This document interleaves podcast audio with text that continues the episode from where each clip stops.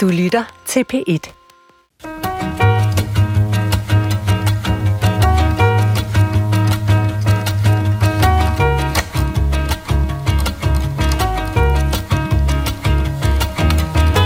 I kan snakke EU i jeres fritid.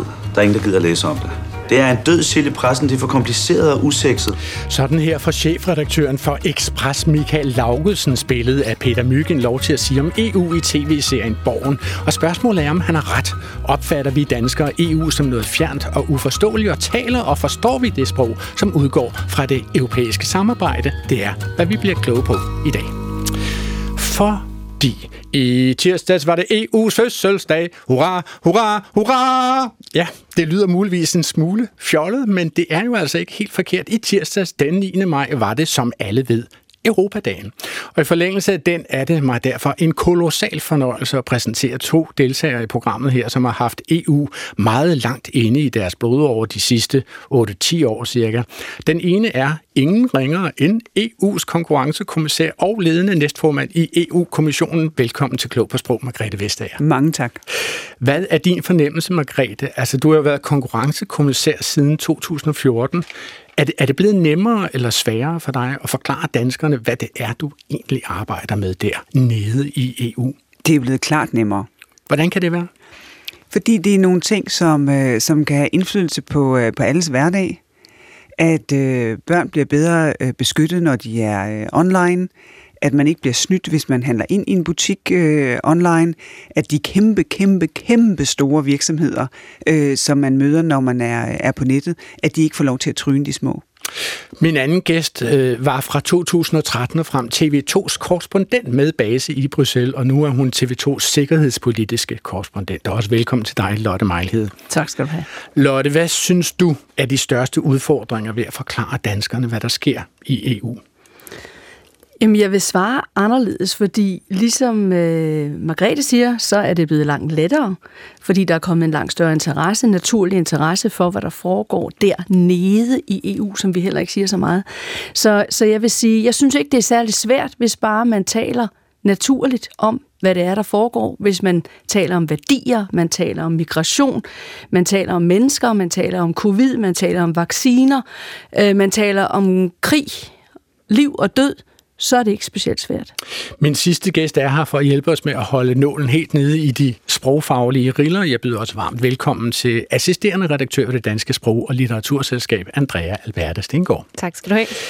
Altså, initiativet til den her udsendelse kommer faktisk fra lytteren Bo Steffensen. Jeg glæder mig jo altid, når der er lyttere, som passer mit arbejde, kan man sige. Det var ham, øh, som sendte os en mail til klogpåsprogsnabelag.dr.dk, Og det var ham, øh, som bad os om at se på det sprog, som tales i og om EU. Og i mailen, der slår øh, Bo Steffensen ned som en spurvehø på et ord, som han øh, meget gerne ser, at vi forsøger at forklare her i programmet, nemlig det såkaldte subsidiaritetsprincip. Ja. Nu kigger jeg dig dybt i øjnene, ja. Andrea. Altså, kan du forklare det ord, subsidiaritetsprincippet? Ja, jeg tror faktisk, der er et i i subsidiaritetsprincip, så vidt jeg er, jeg er orienteret. Øhm, vi kalder det også det såkaldte mm. nærhedsprincip. Det, jeg gør nu, det er, at jeg giver sådan en helt overflade definition, fordi hvad det egentlig implicerer, altså implicerer, det ved jeg ikke rigtigt, men det handler om, at de politiske beslutninger, de skal tages tættest muligt på dem, det vedrører. Men hvordan sådan noget udmyndter sig i praksis, det ved jeg faktisk overhovedet okay. ikke. Men altså med din, med din sprogfaglige baggrund, øh, øh, Andrea, altså hvad synes du om at bruge det ord til at forklare en politisk proces? Jamen, det er jo svært. Det, det, altså, det er et rigtig komplekst ord, og jeg, jeg er ikke, heller ikke sikker på, at den definition, jeg giver, hjælper lytteren ret meget. Okay. Lotte Mejlhed, har du nu, nogensinde stået på TV2 og har forsøgt at forklare subsidiaritets... Subsidar, subsidiaritetsprincippet. Subsidiaritetsprincippet. Øh, det tror jeg, jeg har, og så kan du godt høre, at det droppede jeg lyn hurtigt. Og øh, altså, det er jo det, som du fortæller. Andrea, det handler jo om, at dybest set så skal, er reglerne lavet på en måde, så den, det overordnede princip er, at beslutningerne skal tages så tæt på borgerne som muligt. Og så kommer vi selvfølgelig øh, ud i problematikken, og så kigger jeg på øh, Margrethe, for så kan hun få lov til at tage over herfra. Fordi hvad gør man så, når man er et EU, og man er dernede? Øh, men, men det handler jo om lovgivning. Vi har national lovgivning, og vi har en EU-lovgivning, og hvordan spiller de to ting sammen? Og mit navn er Adrian Hughes, og jeg ved, at jeg kommer til at vide meget mere om EU, når de næste 50 minutter er gået, for det ville faktisk næppe være fysisk muligt for nogen at vide mindre end mig. Og med det siger jeg velkommen til Klog på Sprog om EU.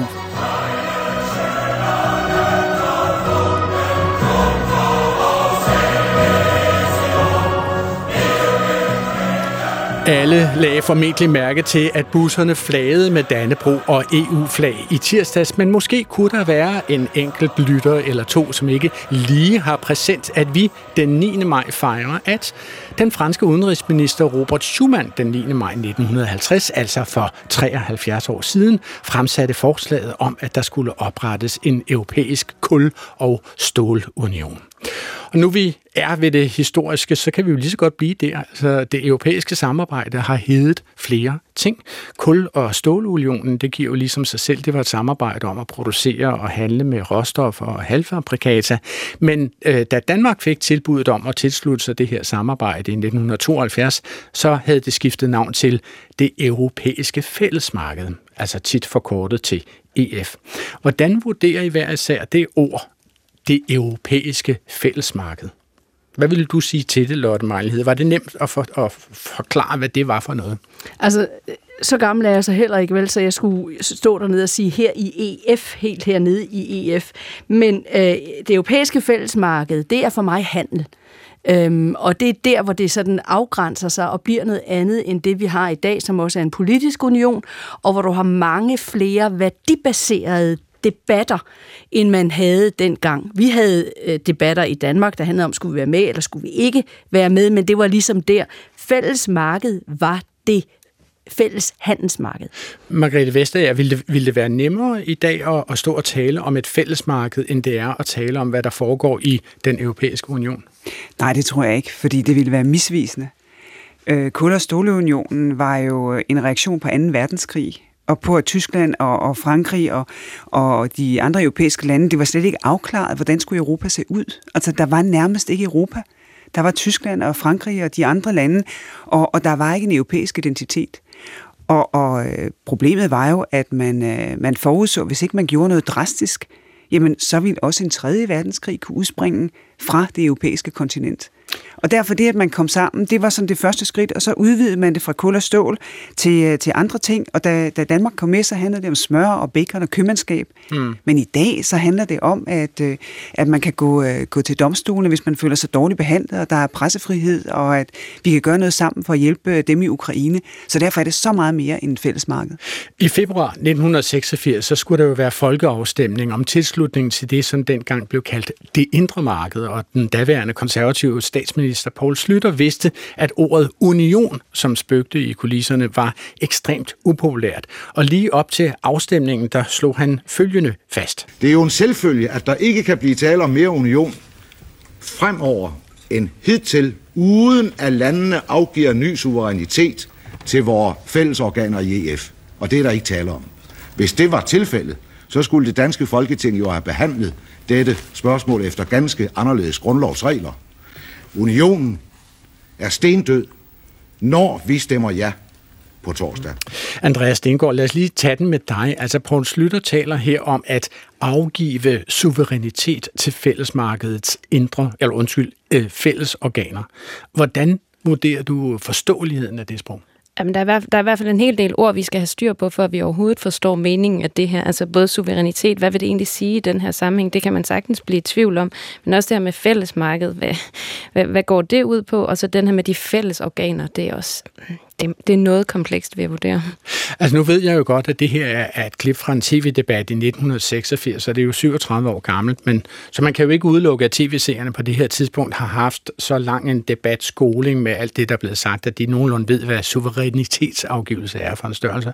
Men altså, på trods af, hvad Poul Slytter sagde, øh, så udviklede det europæiske fællesmarked sig jo til den europæiske union. Det var i 1993, og ordet union var så upopulært, at SF's Holger K. Nielsen næsten kunne vinde folkeafstemningen året før i 1992 mod unionen med sloganet øh, Holger og konen siger nej til unionen.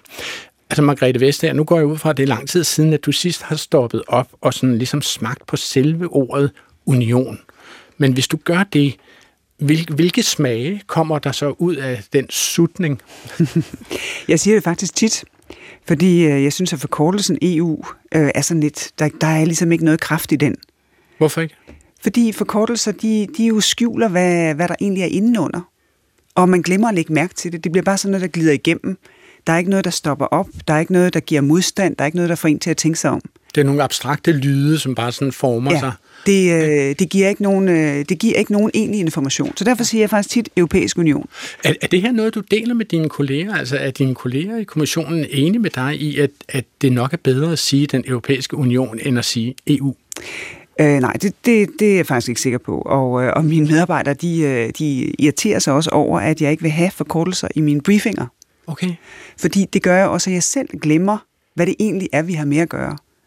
Altså for eksempel, vi, de, vi kan godt lide at tale om EDF'en, e altså den europæiske forsvarsfond, men det er meget bedre at tale om den fond, vi har til rådighed for at styrke øh, europæisk øh, materiel til, til at forsvare os alle sammen. Det er der nogle helt andre kræfter i end en EDF. Altså, hvad kunne det være? Det kunne være en virksomhed, det kunne være, det kunne være så mange forskellige ting.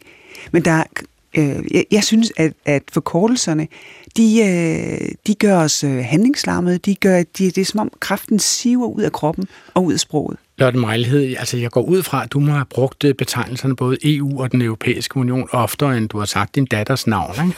Altså, øh, hvilke, hvilke associationer får du med ordet union? Altså, jeg er jo opvokset i et meget EU-kritisk øh, Danmark, og også opvokset i en meget EU-kritisk familie. Så der var unionen, da jeg var barn, det var absolut noget, man ikke ville have. Og derfor tror jeg, jeg har der tænkt... Der var du enig med Holger og konen. Det, det ved jeg ikke, om jeg var. Jeg var ikke så gammel, men jeg ved, at det var, det var mit, øh, mit fædrende ophav i den grad. Øh, så jeg, jeg har været meget opmærksom på, at der i det her land har der været, hvad jeg i dag kalder stadigvæk en sund skepsis over for de store samarbejder. Mm. Øh, ikke så meget øh, længere, som der har været, men så jeg har været ret opmærksom på, at det her, hvis jeg skulle forklare, hvad det gik ud på, så for det første måtte jeg ikke have angst for at bruge nogle ord. Altså, det, det, hvis det er en union, så er det en union. Mm. Øh, hvis det er en europæisk union, så er det en europæisk union. Men jeg tror, at det, jeg har gjort i mit arbejde, også for at komme udenom de der ord, jeg er fuldstændig enig med det, Margrethe siger, altså at øh, at, kan man sige, forkortelser, dem har fanden skabt. Altså, og så har jeg en hjerne, der ikke kan huske. Jeg kan simpelthen ikke huske, hvad det står for. Jeg kan godt huske selve forkortelsen, men jeg bliver altid i tvivl om, hvad er ordene bag det? Og jeg siger altid, hvad er det? Og hvis jeg har haft assistenter, der skulle hjælpe mig, hvad er det, det står for? Nå, men det er jo det. Så siger jeg, jamen, jeg, jeg forstår ikke, hvad det er, du taler om. Så, så jeg, jeg, jeg springer ud i det, jeg bruger det, når jeg ved det. Jeg er ikke bange for det længere. Andreas Stengård, altså jeg ved, at Statens Kunstfond på et tidspunkt overvejede, om institutionen kunne skifte navn. Og det var simpelthen, fordi de lagde det ud til en fokusgruppeundersøgelse, så opdagede de til deres store overraskelse og chok, vil jeg gå ud fra, at alle tre ord bliver opfattet negativt. Altså både statens og kunst og fond blev opfattet negativt. Altså, hvordan tror du, at folk opfatter ordet union, når det bliver sagt i en europæisk sammenhæng? Jeg tror egentlig, folk opfatter det relativt neutralt, altså som noget, der betegner noget, der vi er fælles om, noget, vi, vi, vi gør sammen, noget, vi er altså en, en sammenslutning. Jeg tror ikke, det bliver opfattet sådan udbredt negativt, nej. Altså, der har jo været en tendens til, at bestemte typer historier har fundet vej til danske medier. Og her taler jeg især om de historier, hvor vi sådan i fællesskab sådan kunne mere eller mindre himle over, hvor meget, eller rettere sagt, hvor lidt EU-kommissionen kunne finde på at, at blande sig i. Og sådan her øh, lød for eksempel en reportage i TV-avisen i DR i 2008. De er svære at finde, de krumme agurker og de deforme gulerødder her på et marked i Bruxelles. Alt er som efter en lineal men de handlende vil gerne sælge de krumme varer. EU's regler er meget detaljerede. For eksempel må man ikke sælge et blomkålshoved, der er mindre end 11 cm i diameter. Og en gulerod for at være stor skal den veje mindst 50 gram eller være 2 cm i diameter. Men nu kan vi snart se den på butikshylderne igen. EU-kommissionen har erkendt, at reglerne, der i sin tid blev skabt efter krav fra producenterne, er for stramme. Lotte Mejlhed, hvis jeg nævner begrebet krumme agurker i forbindelse med sproget om øh, EU, hvad tænker du så om det? Jamen, så sukker jeg dybt. Og det gjorde jeg allerede, da I kontaktede mig. Jeg er sukker dybt, fordi så siger jeg, Gud fader i skue, er vi ikke kommet længere. Fordi hvis vi skal bruge tid på i dag at diskutere krummer og gurker, som for øvrigt var noget, Danmark også havde regler imod længe inden, at det blev besluttet i EU, og jeg tror, den går helt tilbage til nærmest efter 2. verdenskrig i FN, hvor man havde regler mod, hvor, hvor krumme måtte ting være, altså gurker, fordi at man skulle have udviklingslandene til at kunne handle på lige fod med andre. Nå, øh, så jeg, så jeg, og, og det, det er der jo ikke længere og det er årtier siden. Øh, så hvis vi skal tale om det moderne EU, det moderne Europa, så kan det jo ikke nytte noget, at vi bliver ved med at hænge os i nogle sager, som har sluppet, og nu har jeg ikke nævnt lakridspiberne, men som også bygget på en, en, en, en, på en, øh, på en misforståelse. Lotte Mejlighed, nu, nu nævner du lakridspiberne, og det er, jo, det er jo lige præcis lakridspiberne, altså sammen med de krumme agurk, vi sad jo og brainstormede på det her i redaktionen i går, og, og, og lakridspiberne, altså vi er jo ikke dummere end andre folks børn, børn, det påstår jeg så. Altså jeg holder en månevis, dermed er jeg jo et mindretal af den danske befolkning, kan man sige. Og jeg kom også i tanke om lakridspiben, og nu spiller jeg altså lige et klip fra Bent Benson, som var, var EU-parlamentsmedlem på det tidspunkt. Og vi er nu fremme i 2013. Det er ude at sige, det er, at øh, det her det er jo et øh, klasseeksempel på, at EU går for langt på det her område. Altså begynder at lovgive mod lakridspiber. Det er, jeg tror, de fleste kan se, hvor latterligt det er. Øh, det, det drejer sig om, det er, at øh, det her direktiv, som vi nu står for, skal vedtage allerede den 10. september, Øh, der er der et flertal åbenbart i parlamentet for at forbyde lakridspiber. Øh, men det er jo kun til toppen af isbjerget. Der er faktisk også danske arbejdspladser i fare på det her. Og øh, man vil også forbyde snus, øh, der videnskabeligt set er meget mindre skadeligt end, øh, end, tobak. Så det er jo noget pjat for at sige det lige landvejen.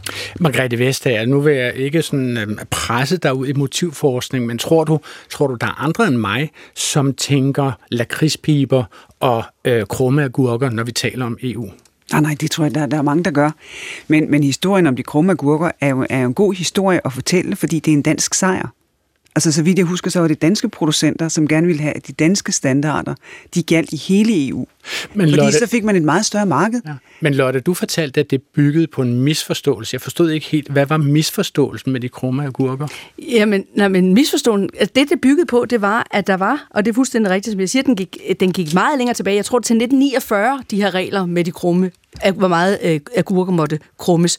Så indførte man regler i EU, fordi der var producenter herunder danske producenter, som gerne ville have de her regler indført. Hvorfor? Og nu bliver det jo nærmest sjovt det her. Det er fordi, de danske agurker var lige. De blev dyrket i drivhuse, så de krummede ikke så meget som frilandsagurker i Sydeuropa. Fritgående ja. agurker. Og så var der noget med, og du altså ikke fordi jeg er, er, er ekspert i det her, men det var fordi, man mente, der var en konkurrenceforvridning, Margrethe Vestager. Mm. Fordi man kunne pakke flere krumme agurker i en kasse, end man kunne pakke lige eller også, kunne, eller også var det omvendt. Omvendt, Eller omvendt. Jeg, jeg ja, omvendt. Nå, men det vil sige, en kasse var ikke en kasse, så de kunne, de kunne putte færre, så lad os sige det sådan, fordi jeg, jeg læste det her, der stod der det andet, så tænkte jeg, det kan jo ikke passe. Nå, men så man kunne det var konkurrenceforvridende til fordel for de krumme agurkers lande, øh, og det skulle man gøre noget ved. Og derfor rettede man ind efter de danske ønsker. Men grunden til, at, at for eksempel jeg kan huske det, det er måske, at, at altså krumme agurker og lakridspiber er vel alt andet lige nemmere ord at huske Jamen, en subsidiaritetsprincip. Men det er, jo, det er jo skønne eksempler, fordi man kan jo se den krumme agurk for sig. Ja. Og man tænker måske, der måske smager den lidt bedre. Altså fordi den har været ude på marken, og den har fået mere sol, den har fået mere vind.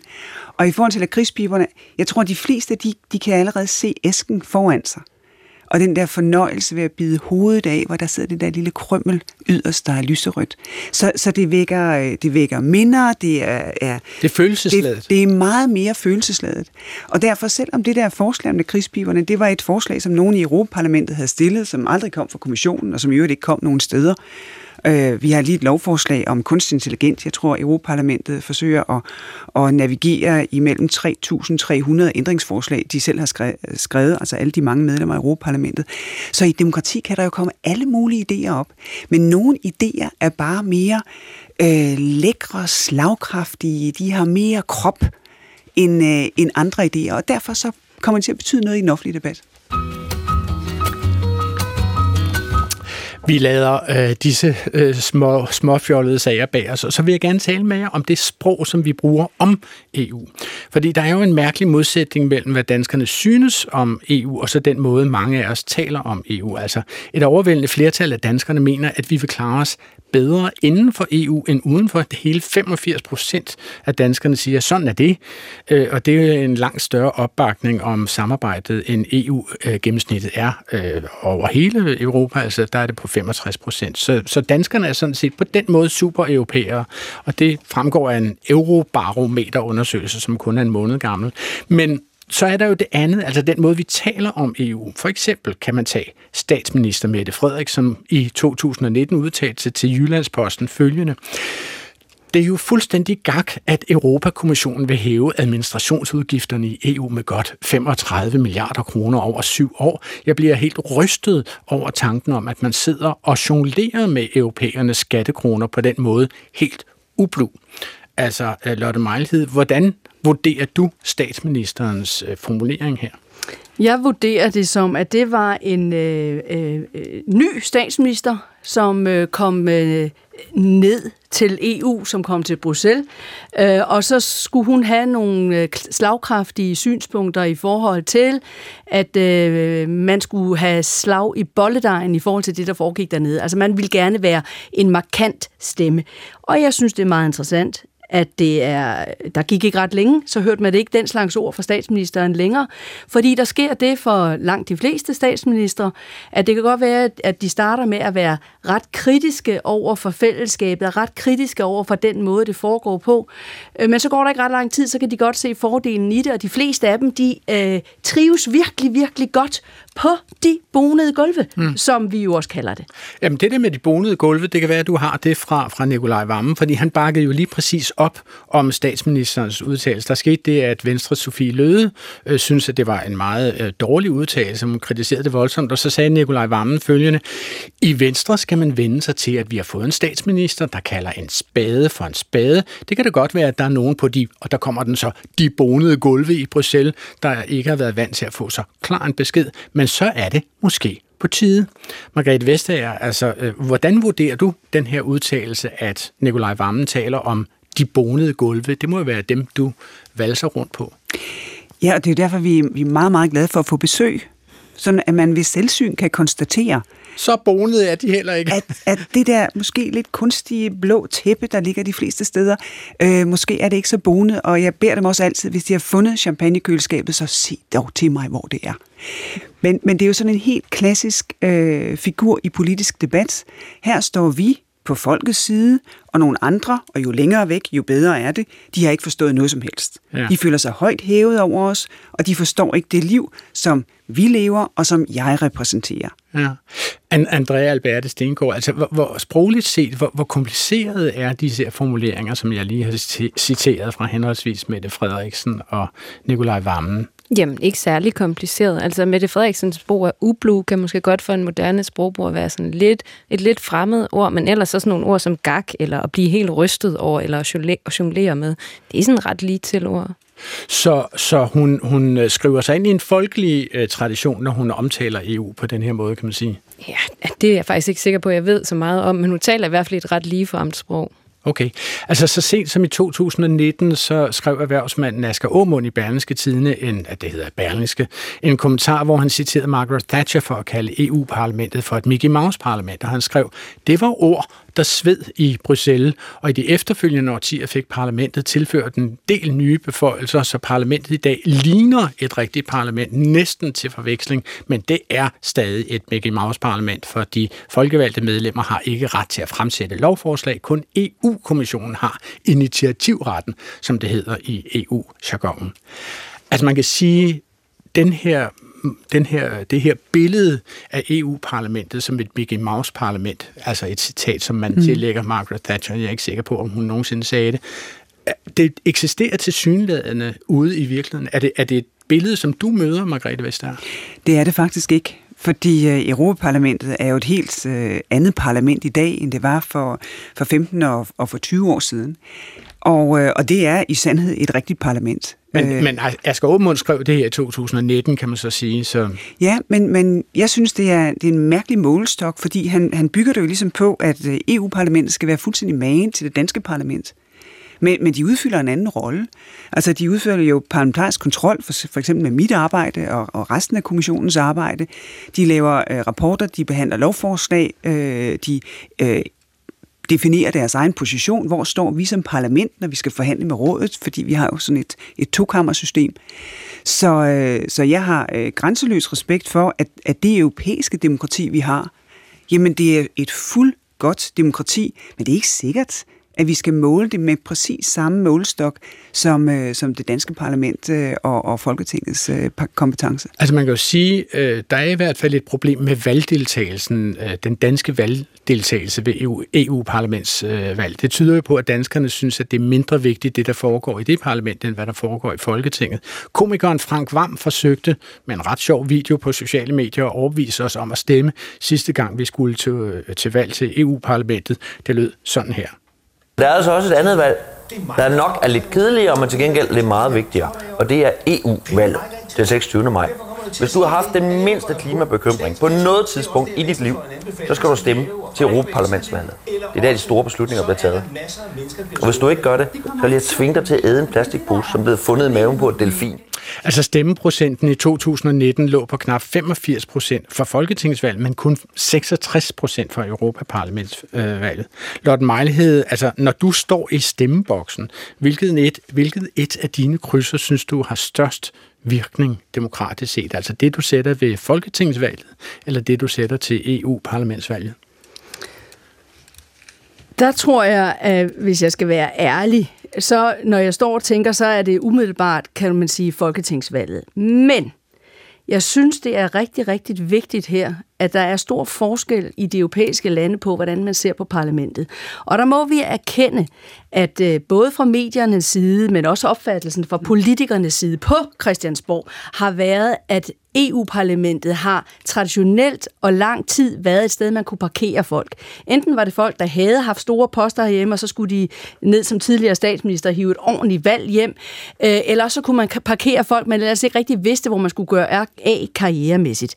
Øh, i andre lande, der har der været en stor stolthed omkring det her med at være EU-parlamentariker, og det kunne være direkte et karriereskridt opad.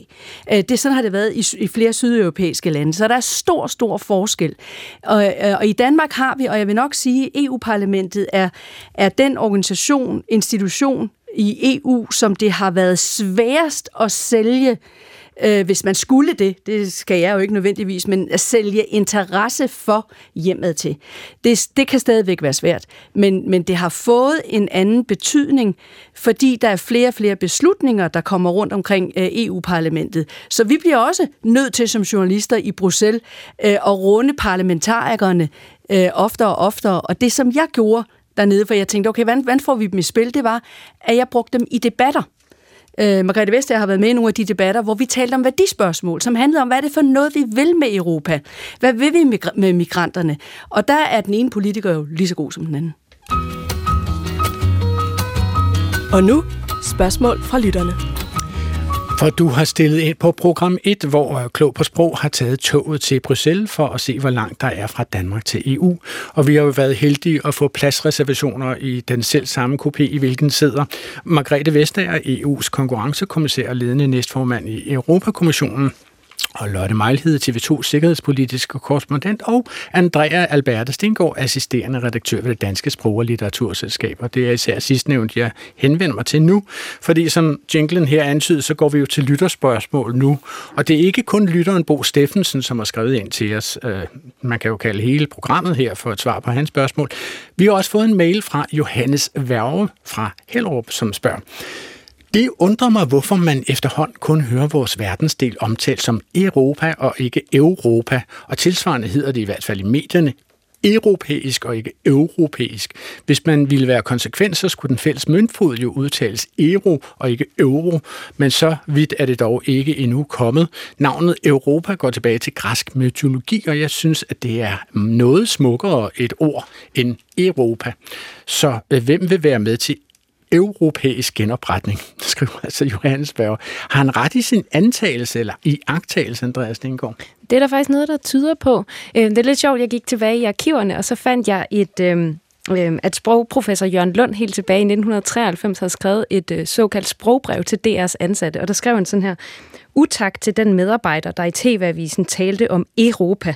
Vi accepterer såvel Europa og Europa, men ikke Europa i ordet Europa. Så det er, det er altså ikke en ny diskussion, vi, vi træder ned i her. Øhm, men faktisk har min, min gode kollega Marianne Ratje fra øh, Dansk Sprognævn kigget på det her for et par år siden.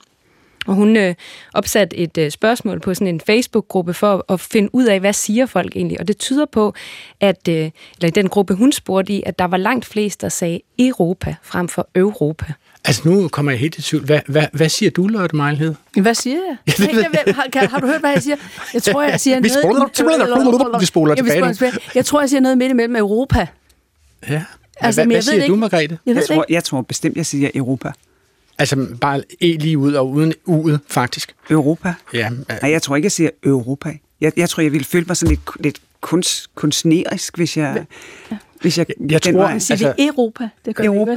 Vi, Europa. Jeg tror, Lykke Friis, som jo er direktør for Tænketanken, Europa, siger jeg så. Hun øh, kan så godt tysk og taler så meget tysk, at hun faktisk siger Europa, som hun sidder og hører. Hun siger også euroen jo. Ja, euroen, ja, det ja. er det. Så, ja. så hun har en ja. helt anden udtale ja. af det. Okay, lad os tage et øh, lytterspørgsmål til. Vi har fået øh, et spørgsmål fra en, som hedder Linda P., som skriver fra Amager, og hun er ikke stand-up-komikeren Linda P., men en anden for denne Linda P. er nemlig fra årgang 75. Og hun skriver, øh, jeg hørte statsministeren tale om valg og valgdeltagelse, da hun øh, talte om folkeafstemningen om forsvarsforbeholdet. Man vælger folk til tillidsværv og lignende, men man stemmer om lovforslag og ændringer af vedtægter og den slags. Er det for vanskeligt at bruge det lange ord folkeafstemning i en hurtig verden, hvor politikere kan være bekymrede for komplikationer i deres sprog, når de forsøger at opnå folkelig appel, skriver altså Linda P. Hvad vil du svare Linda P., Andrea? Altså, valg og afstemning er to meget beslægtede ord. Altså så beslægtet, at ordet afstemning indgår i definitionen på ordet valg. Så, okay. så vi, er, vi, det, de er meget øh, nært beslægtet, men vi taler typisk om valg, når det, der skal vælges, drejer sig om, øh, om personer. Øhm, så man bliver, man bliver valgt til et øh, folketing, for eksempel, eller valgt til en bestyrelse. Og så taler vi typisk om afstemninger, når det handler om, at vi skal vælge noget, eller for eksempel vælge et, et, et forslag. Ja, så hvis man kun kan sætte kryds ved ja og nej, og ikke ved navngivende kandidater, så er det formentlig mere en afstemning end et valg. Ja, I sådan en rent sproglig forstand, ja. Men i begge tilfælde, så afgiver man stemme. Lige præcis. Altså, ja. man, man, øh, man går jo ikke hen og vælger. Jeg går nu hen og vælger en eller anden. Nej, jeg går hen og afgiver min stemme. Ja, er det ikke, uh... lige præcis det. Og jeg tror, det er det, der gør, at det kan være vanskeligt øhm, at, at, at få sondret mellem de her to. Altså man ser jo også i valgdækning af, øh, for eksempel da vi skulle stemme om, om afskaffelsen af forsvarsforbeholdet, at der bliver også talt om valg og valgdag og valgsteder. Så, så sådan, der er en, en form for sammen, en kollektiv sammenblanding af de her to ord. Og jeg tror udmærket, vi forstår det. Så jeg tror sådan set ikke, det er noget problem. Mm. Linda P. tilføjede i sin mail, at hun glædede sig over at høre, at valgdeltagelsen var påver. Altså hun glædede sig ikke over, at den var ringe, men hun glædede sig over, at der var nogen i det offentlige rum, som brugte ordet påver. det er et ord, som indgår i jeres aktive ordforråd. Ja, men jeg vil aldrig have brugt det i den her sammenhæng, fordi valgdeltagelsen var faktisk øh, ret god. Ja, ved den seneste. Ja. ja. Okay, godt. Så har vi også et spørgsmål fra Lene Strøbæk, som skriver til os fra Glumsø. Jeg har flere gange hørt politikere bruge udtrykket, når jeg får magt, som jeg har agt, vil jeg gøre ditten eller datten, altså i en positiv betydning. Jeg har altid betragtet vendingen at få magt, som man har agt, som noget negativt, noget man brugte om andre, som man frygtede ville få magten. For nylig så jeg også i en ansøgning fra et ungt menneske, at han var villig til at gå langt fra at nå sine mål. Altså er disse udtryk ved at skifte betydning, så man lettere kan bruge dem om sig selv som noget positivt, spørger altså Lene Strøbæk, som omtaler sig selv som en gammel kone fra Glumse. ja, altså øhm, jeg tror ikke, at det her med at få magt, som man har agt, nødvendigvis er positivt eller negativt lavet. Den danske ordbogs definition på det her udtryk er relativt neutral. Altså det betyder at få tilstrækkelig magt til at gøre, som man ønsker. Så det er altså hverken positivt eller negativt. Men jeg kan se, når jeg kigger i de tekstsamlinger, vi har, og slår det her udtryk op, at det typisk er sådan, at, når man, at man bruger det i negativ betydning, når man taler om noget, andre har gang i øh, men at man kan bruge det i en positiv betydning, når man taler om noget, man selv har gang i. Så på den måde kan der godt være en, en forskel mellem, hvordan det er lavet. Så det er fuldstændig som, når jeg kører bil i trafikken, så sidder jeg bag mit ret og raser over, at alle cyklisterne kører over for gult. Fordi så er der ikke plads til, at jeg selv kan køre over for gult, når de er færdige med at køre Ja, over for gult. så det er alt efter, om det foregår med de andre eller en selv, at man taler om det på den her måde. Ja, altså hvis jeg nu for eksempel, hvis jeg får magt, som jeg har agt, så vil verden blive et bedre sted. Det er klart, det er positivt lavet. Margrethe Vestager, da, da, da du blev øh, konkurrencekommissær i EU, syntes du så, og talte du også om, at du nu havde fået magt, som du havde agt? Nej, det gjorde jeg ikke.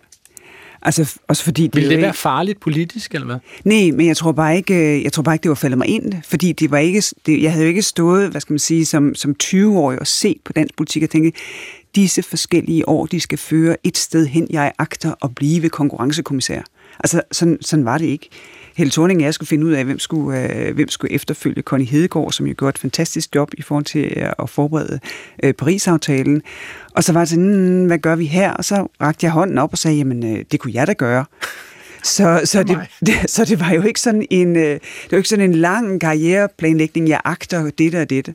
Men altså generelt, så må man jo nok sige, at det her med magt, det har altid været lidt negativt lavet i Danmark, fordi vi er et lille land, og vi kan ikke lide, at der er nogen, der bestemmer alt for meget over os andre, og så skal man passe endnu mere på det ord i Bruxelles, vil jeg sige. Fordi der tror jeg, at man får endnu mere folkelig modstand fra dansk side, hvis det store dernede også er befolket af personer, som elsker magt.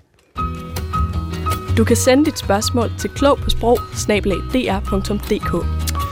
For nu har vi jo talt en del om øh, det sprog, som vi i Danmark bruger, om hvad der foregår i EU, og så vil jeg også gerne tale med jer om det sprog, som EU selv benytter sig af. Og vi talte jo tidligere i udsendelsen om begrebet subsidiaritetsprincippet, og jeg googlede mig øh, frem til, at det var beslægtet med nærhedsprincippet og proportionalitetsprincippet, som Andrea også gjorde rede for. Og, og jeg mener jo sådan helt primitivt, at jeg bedre forstår ord som øh, lakridspibe og agurk, mere end jeg forstår proportionalitetsprincippet. Og det fører mig til det spørgsmål, altså om det, der foregår i EU, er så kompliceret, at de væsentligste principper i samarbejdet ikke kan forklares for sådan noget som mig. Vil du give et bud på det, Lotte? Jamen selvfølgelig kan det forklares. Undskyld, jeg bryder ind. Men, men, men proportionalitet, det, det betyder jo bare, at man skal ikke skyde spore med kanoner. Okay. Mm. Og, og det, det er godt at lægge sig på sinde. Det er spild af, af kanonammunition, og det, der bliver så lidt tilbage af sporen. Altså, Så, så hvornår bruger man propor- proportionalitetsprincippet? Jamen det er jo, hvis, hvis for eksempel, øh, når, når jeg har en af mine konkurrencesager, så siger vi okay, hvad har du gjort galt? Okay, det du har gjort galt, det var faktisk ikke så slemt. Jamen så skal din bøde, den skal svare til, hvad du ligesom har gjort. Vi kan ikke ligesom sige, ej, okay, vi har brug for, eller nogen har brug for penge i kassen, så du betaler bare milliarder. Så man siger, ej, så, så slemt var det ikke. Så når vi taler om proportionalitetsprincippet, så er det et udtryk for det, når du går efter verdens største firma, som de muligvis er, Apple, øh, og, og giver dem en bøde på øh, altså multimilliard mange euro. Jeg kan ikke engang huske, hvad den var på, men den var på størrelse med et bruttonationalprodukt, så vidt jeg husker. Ikke? De, de skulle betale nogle penge tilbage i skat. Ja, ja. ja så, som de ikke men havde betalt. Tingene skal ligesom svare til hinanden. Altså, og, og man kan jo heller ikke gøre for lidt. Lotte? Men på den anden side, så er det et problem, når man skal stå og fortælle om noget, der foregår, og så har det et navn, som man så skal sige, det vil sige. Og det er jo noget, man simpelthen kløjs over som journalist, og derfor så undgår man det. Og så derfor synes jeg sådan set, der er et problem med, at vi har nogle udtryk, som er svært forklarlige. Vi kan ikke engang udtale dem, selvom vi har været dernede i 100 år.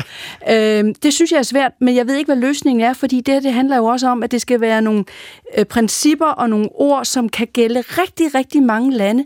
Og det er der, hvor jeg tror, at humlen ligger, det er, vi siger det på en måde i Danmark, man siger det på en anden måde i Tyskland, øh, og der har de langt øh, med flere fine ord, skulle jeg helt sige, mm. end vi har her.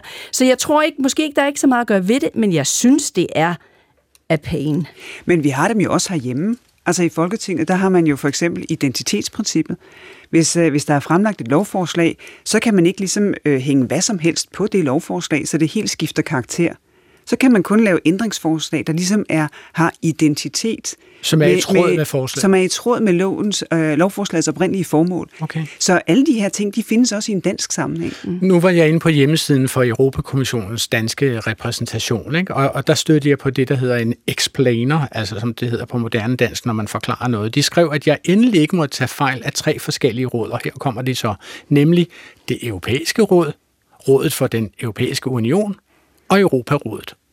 Margrethe Vestager, nu har du jo været EU-kommissionens konkurrencekommissær siden 2014. Er det barnemad for dig at forklare, hvad forskellen er mellem disse tre råd?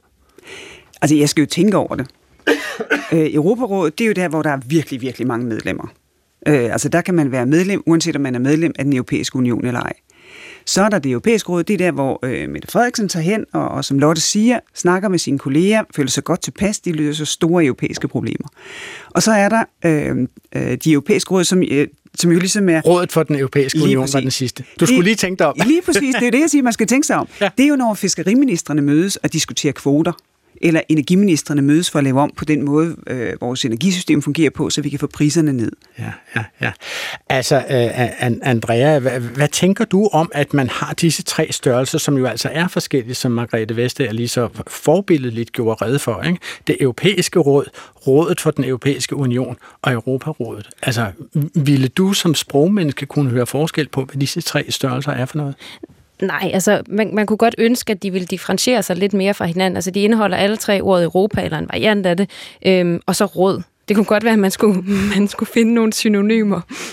Jamen, jamen, man, man skulle et eller andet sted... Øh, øh, det er jo øh, ministermøder, når det er på, på fiskeriministerniveau, altså når det er på det niveau, så er det jo... Jeg bruger altid topmøder, fordi ja. det kan folk forstå, så jeg siger, hun skal til topmøde der, hvor de sidder, stats- og regeringscheferne, bla, bla, bla. Så det er statslederne, som ja, mødes til så jeg bruger det ord top, fordi det, det fås ikke højere politisk.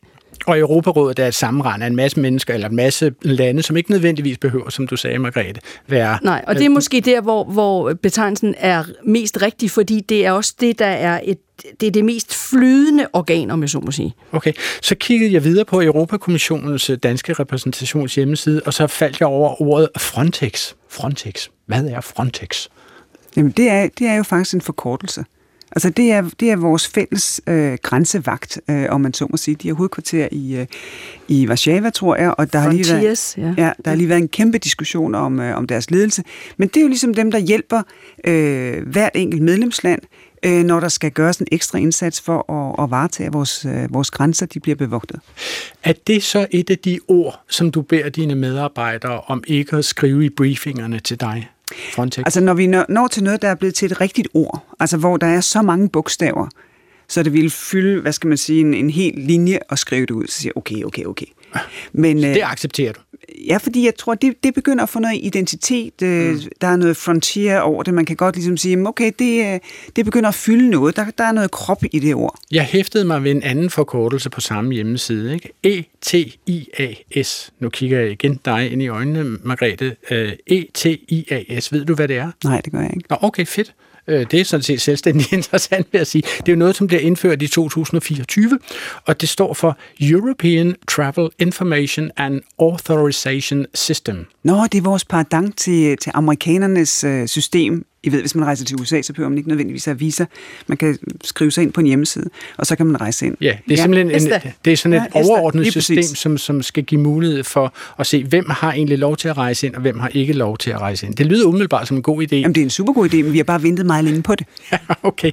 Men altså, Margrethe Men det er da frygteligt. Ja, det er det, og derfor spørger jeg nu jer to, som har arbejdet så grundigt med EU, altså i de tilfælde, Lotte Mejlhed, fra altså 2013, så vidt jeg husker, ikke? hvor du blev korrespondent dernede. Altså, skulle I lære et nyt sprog, da I kom til EU? Ja. Okay. Og det var redselsfuldt. Øh, jeg kan huske, at jeg kom derned, og så, så sidder jeg til en briefing på den danske ambassade, og så øh, sammen med de andre øh, korrespondenter, og der sad jo også Ole Ryborg her fra Danmarks Radio, så jeg skulle ikke virke alt, alt for dum, vel, når jeg kom der fra TV2. Og jeg forstod intet. Det var gak, det var fak, det var Øh, altså dengang talte man ikke om PESCO, som er forsvarsindustrisamarbejdet, men det kørte der ud af, og i en måned, der tænkte jeg, du er dum som en dør. Øh, og så besluttede mig for, ej, det var jeg måske ikke, og så fik jeg selvfølgelig lært, hvad de her forskellige ting står for. Men jeg synes, det er dødssygt. Altså, jeg synes, det er dødssygt. Øh, og det er redselsfuldt som journalist, når man får en briefing, og ens øh, blog er fyldt af den slags ord, så skal man bagefter direkte ud på live og tænke, gud fader, skulle jeg det her, det handler om det og det og det og det og det. Jeg synes, det er en uskik, og jeg synes, at hvis det overhovedet kan lade sig gøre, så skal man kalde en spade for en spade. Ja, så, så hvordan gør du det på TV2? Altså, hvordan kalder du spaden for spaden? Hvordan finder du det rette ord for at omtale spaden som andet end en spade? Eller ja, så, skal jeg jo, så går jeg jo ned i indholdet og siger, hvad handler det her om? Og når det handler om grænsebeskyttelse, så siger jeg grænsebeskyttelse. Når det handler om, at øh, EU i den sammenhæng øh, ikke ønsker, at hele Afrika skal bo i Europa, så er det det, man må sige. Øh, når det handler om PESCO, som er det her forsvarsindustrisamarbejde, så siger jeg det sidste. Altså, jeg, jeg, jeg oversætter hele tiden, og jeg gør det ikke kun for seere og lytteres skyld, jeg gør det også for min egen. Margrethe Vestager, var, var du nødt til at lære et nyt sprog, da du kom til EU? Ja, altså først og fremmest var jeg nødt til at lære at arbejde på engelsk. Fordi det havde jeg ikke gjort før. Okay. Så det var, det var det første store spring. Og, og engelsk er jo sådan set vores uh, Esperanto, fordi uh, jeg ved ikke, om englænderne synes, det er rigtig engelsk. Det gør de helt sikkert ikke. Men, uh, men det var jo det første store skridt. Og det andet, det er sådan at lære sig at være tosproget. Fordi hvis man dykker helt ind i Pesco og Epso og Fakken og Kappen og hvad vi har, så er man tabt for, for omverdenen. Så kommer man ikke til at, at tale fornuftigt med nogen øh, nogensinde igen. Så det her med hele tiden at holde sig den der oversætter, jeg kan mest huske det fra da jeg voksede op, hvor, øh, hvor nogle af mine venner, jamen, de talte virkelig altså, jysk på den originale måde, når de var hjemme. Øh, og hen i skolen, der talte man så noget, man også i København ville synes var jysk, men, men i vores øjne faktisk var rigsdansk. Fordi der var hele tiden sådan en, en, en oversættelse, som skulle finde sted. Og, og det er lidt det samme, fordi min lidt ensomme kamp mod, øh, mod forkortelserne, den, øh, den kan ikke gennemføres. Altså, der er, der er en sproglig øh, kode, og, og jeg tror altså, at Lotte har ret, at der er en forventning om, fordi det gør, at man kan tale om ting meget, meget hurtigt. Ja. Til gengæld altså, så bliver det uforståeligt for dem, altså, der lytter til det udenfor. Ja, jeg, jeg kiggede mig lidt omkring øh, i det her i går. Der øh, stødte jeg på, at Søs Marie Serup, den politiske kommentator, omtaler øh, en forkortelse, som hun kalder UVDL. Øh, UVDL ved I hvem, eller hvad? UVD? Nå, det er Ursula von der Leyen. ja, så kom den til, ja, Altså, øh, er, er, er der folk i almindelighed på kontorgangene, som vi nu ved øh, er øh, beklædt med blå filttæpper i Bruxelles og Strasbourg, som omtaler Ursula von Leyen som UVDL. Er det sådan en almindelig sprogbrug? Man skriver det.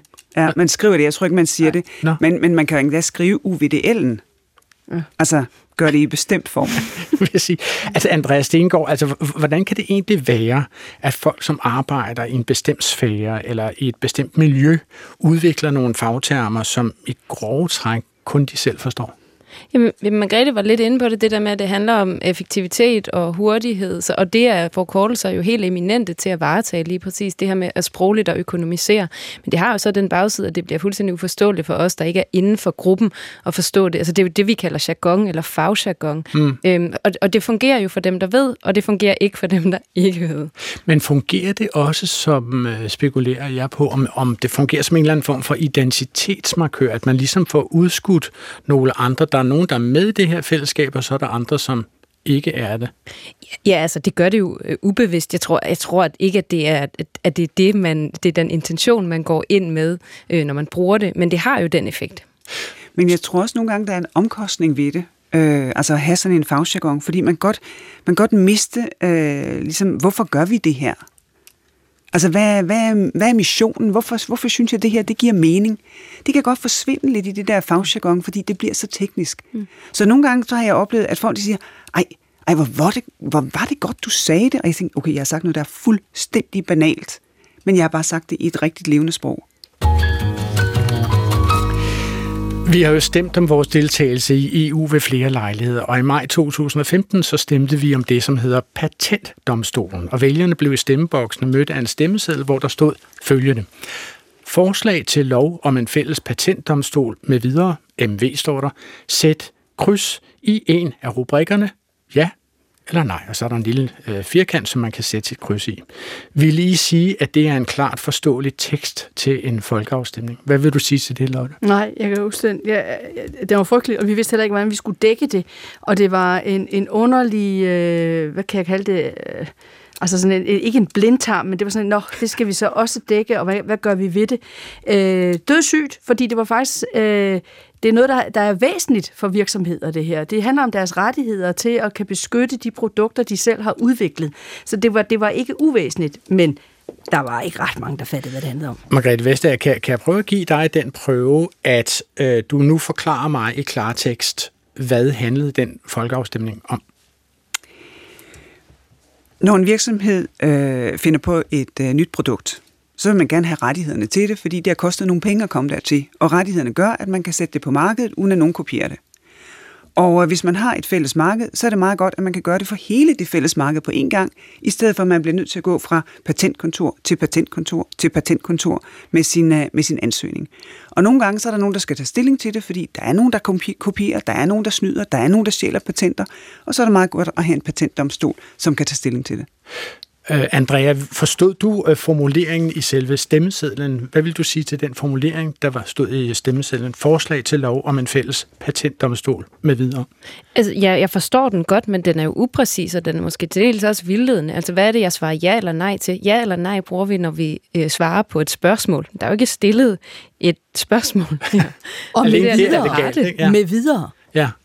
Men, ja, det, men, men det, der jo er problemet, det er, som I kunne høre på min forklaring, den, er, den har jo en tendens. Altså, jeg er jo positiv. Ja. Altså, jeg har jo fremlagt det som en god ting. Mm. Og, og det er det, der er meget svært, når man stiller sådan nogle spørgsmål. Altså, den her er jo helt mærkelig, fordi der ikke er et spørgsmål. Mm. Altså, hvis man står der og ikke har hørt Lotte forklare det øh, på TV2, så man tænker, hvad, hvad stemmer I ja nej til? Mm. At man kan jo sige, at sværhedsgraden op til valget var jo ret kompliceret, og opinionsundersøgelse viste, at hver tredje dansker simpelthen var i tvivl helt frem til stemmeboksen om, hvor de skulle sætte deres kryds. Og det er bare resultatet også præg af, det mente i hvert fald EU-eksperten Peter Nedergaard. Så jeg tror simpelthen, at folk ved ikke noget om patenter. Øh, de har ikke nogen relation til det, og så øh, stemte de som øh, dem, der ved noget om det, ønsker.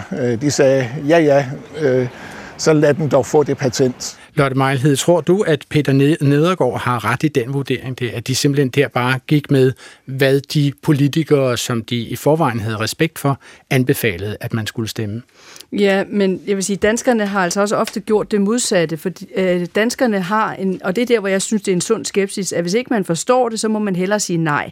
Altså tvivlen kommer nejet til gode tit i Danmark, og det kan jeg egentlig meget godt lide, fordi hvis ikke, at, at man har enten sat sig ordentligt ind i det, eller man har fået det forklaret ordentligt, jamen, hvordan kan man så tilslutte sig det? Så synes jeg jo så bare, at man har en forpligtelse til, både som vælger, men også som politiker, og sådan set også som, som, som medie, at forklare, hvad handler det her om. Altså, der var jo også den afstemning, som vi havde i 2015, som handlede om omdannelse af Danmarks retsforbehold til en tilvalgsordning. Andrea, øh, hvilken, hvilken karakter vil du sige, ordene omdannelse og retsforbehold og tilvalgsordning har? Altså, vi har i hvert fald det her med altså omdannelse og tilvalgsordning. Vi ved, at de her ord på ingen, ingen og else, dem vi kalder verbale substantiver med et fornemt ord, de er komplekse at forstå, og de kan være svære sådan at afkode, hvad der egentlig ligger i dem, for de virker sådan meget bombastiske, og de kan dække over rigtig mange ting. Der var jo også, altså da vi stemte om forsvarsforbeholdet i sommeren 22, så var der en stor diskussion om, hvad der skulle stå på stemmesedlen. Øh, den oprindelige formulering lød sådan her. Stemmer du ja eller nej til, at Danmark kan deltage i det europæiske samarbejde om sikkerhed og forsvar? Hvad synes du om den formulering, Margrethe Vestager? Jamen, så vidt jeg husker, så var der nogen, der sagde, at det her det er alt for positivt. Fordi der var en, øh, jo en, en helt vild situation i Europa. Vi har, vi har krig på det europæiske kontinent. Og derfor så, så kom det i sig selv med sådan en... Øh, jeg tror, mange var, var øh, selvfølgelig øh, naturligt meget bekymrede for, øh, hvad, hvad er sikkerhedssituationen i Europa? Skal vi finde nogle flere, som, øh, som vi kan, kan forsvare os sammen med? Så, så der blev sådan en diskussion om, at, er, det, øh, er der en tendens i det spørgsmål? Læner det sig for meget op af, øh, af noget positivt? Man, man skrev det jo også om. Man endte med at skrive i stemmeboksen, vejledning ved folkeafstemningen onsdag den 1. juni 2022, der stemmes om det forslag til lov om Danmarks deltagelse i det europæiske samarbejde om sikkerhed og forsvar ved at afskaffe EU-forsvarsforbeholdet, der er vedtaget af Folketinget. Dem, der stemmer for lovforslaget lovforslaget sætter kryds ved ja, dem, der stemmer imod lovforslaget, sætter kryds ved nej. Er, er, er det en tydeligere formulering, synes du, øh, Andrea? Ja, jeg tror egentlig ikke, jeg er så vild med den. Altså, jeg, jeg havde nok... Øh, jeg tror, jeg havde været gladere for, hvis der for eksempel havde stået, vælg et af de her to alternativer. Jeg stemmer for, eller jeg stemmer nej. Okay. Der er en del danske politikere, der er blevet sendt til Bruxelles, som man aldrig hører om siden. I Bruxelles kan ingen høre dig skrige. Sådan her lød det i tv-serien Borgen i 2011 i en diskussion mellem statsminister Birgitte Nyborg og hendes spindoktor. Men det var jo heldigvis før vi fik indstillet dig til EU-kommissionen, Margrethe Vestager. Altså, oplever du, at det er svært for os i Danmark at høre dig skrige i Bruxelles? Jamen, nu bestræber jeg mig på dels at, at, at tale helt almindeligt, men, men også at være meget til stede i Danmark. Øh, jeg gør alt muligt. Jeg har øh, holder øh, foredrag, øh, morgenbriefinger, øh, snakker med folk, øh, briefer pressen om, hvad det er, jeg går og, og foretager mig på, øh, på de blå øh, filtæpper. Så, øh, så, så det, jeg forsøger at, at have en tilstedeværelse, fordi som, øh, som Lotte også lige sagde, hvis, øh, hvis man vil have, at folk skal interessere sig for det, så må man forklare, hvad det er, man gør, og man må være til rådighed øh, hvis folk de har et spørgsmål, eller en kommentar, eller en idé, der er bedre end den, man selv kommer med. Men Lotte Mejlhed, du sagde jo tidligere i udsendelsen, at der har været en tendens til, at man parkerede folk i EU, som man synes var stået i vejen øh, på Christiansborg. Altså tror du, Margrethe Vestager er blevet parkeret i EU? Jamen, jeg kan jo tage min egen øh, op, øh, oplevelse. Da jeg, da jeg fik jobbet som, som øh, EU-korrespondent, der var det jo lige kølvandet på det her og der var der flere, der sagde, nå, så skal du stå dernede og skrige. Altså, det var lidt ligesom nogen ville kalde nærmest striptease i mørke, ikke? altså, hvor, hvor øh, det var der ikke nogen, der ville høre efter. Og der var flere, både politikere og sådan noget, jeg lavede dansk politik, som kiggede sådan lidt med lidende på mig, ej, skal du derned, og så videre. Da, øh, altså, det var der en del, og jeg vil sige, det har ændret sig virkelig meget i de år, jeg har været i EU. Der var ikke nogen, der efter fem år havde ondt af mig. At de synes nærmest, der er vist rigeligt at gøre dernede. Ja. Så du synes, der har været en udvikling i det her, Klart. at der simpelthen er blevet større interesse for det i Danmark? Klart. Okay. Det var, hvad vi nåede at endevende i EU's særlige dialekt i anledning af Europadagen i tirsdags. Vi har været i privilegeret selskab med Margrethe Vestager, EU's konkurrencekommissær og ledende næstformand i Europakommissionen, og med Lotte Mejlhed, TV2's sikkerhedspolitiske korrespondent, og med Andrea Alberta Stengård, assisterende redaktør ved det Danske Sprog- og Litteraturselskab.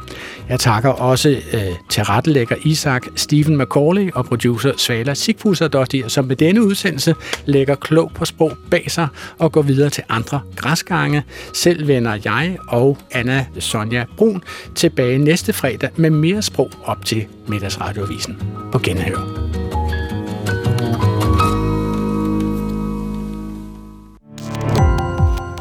Gå på opdagelse i alle DR's podcast og radioprogrammer. I appen DR Lyd.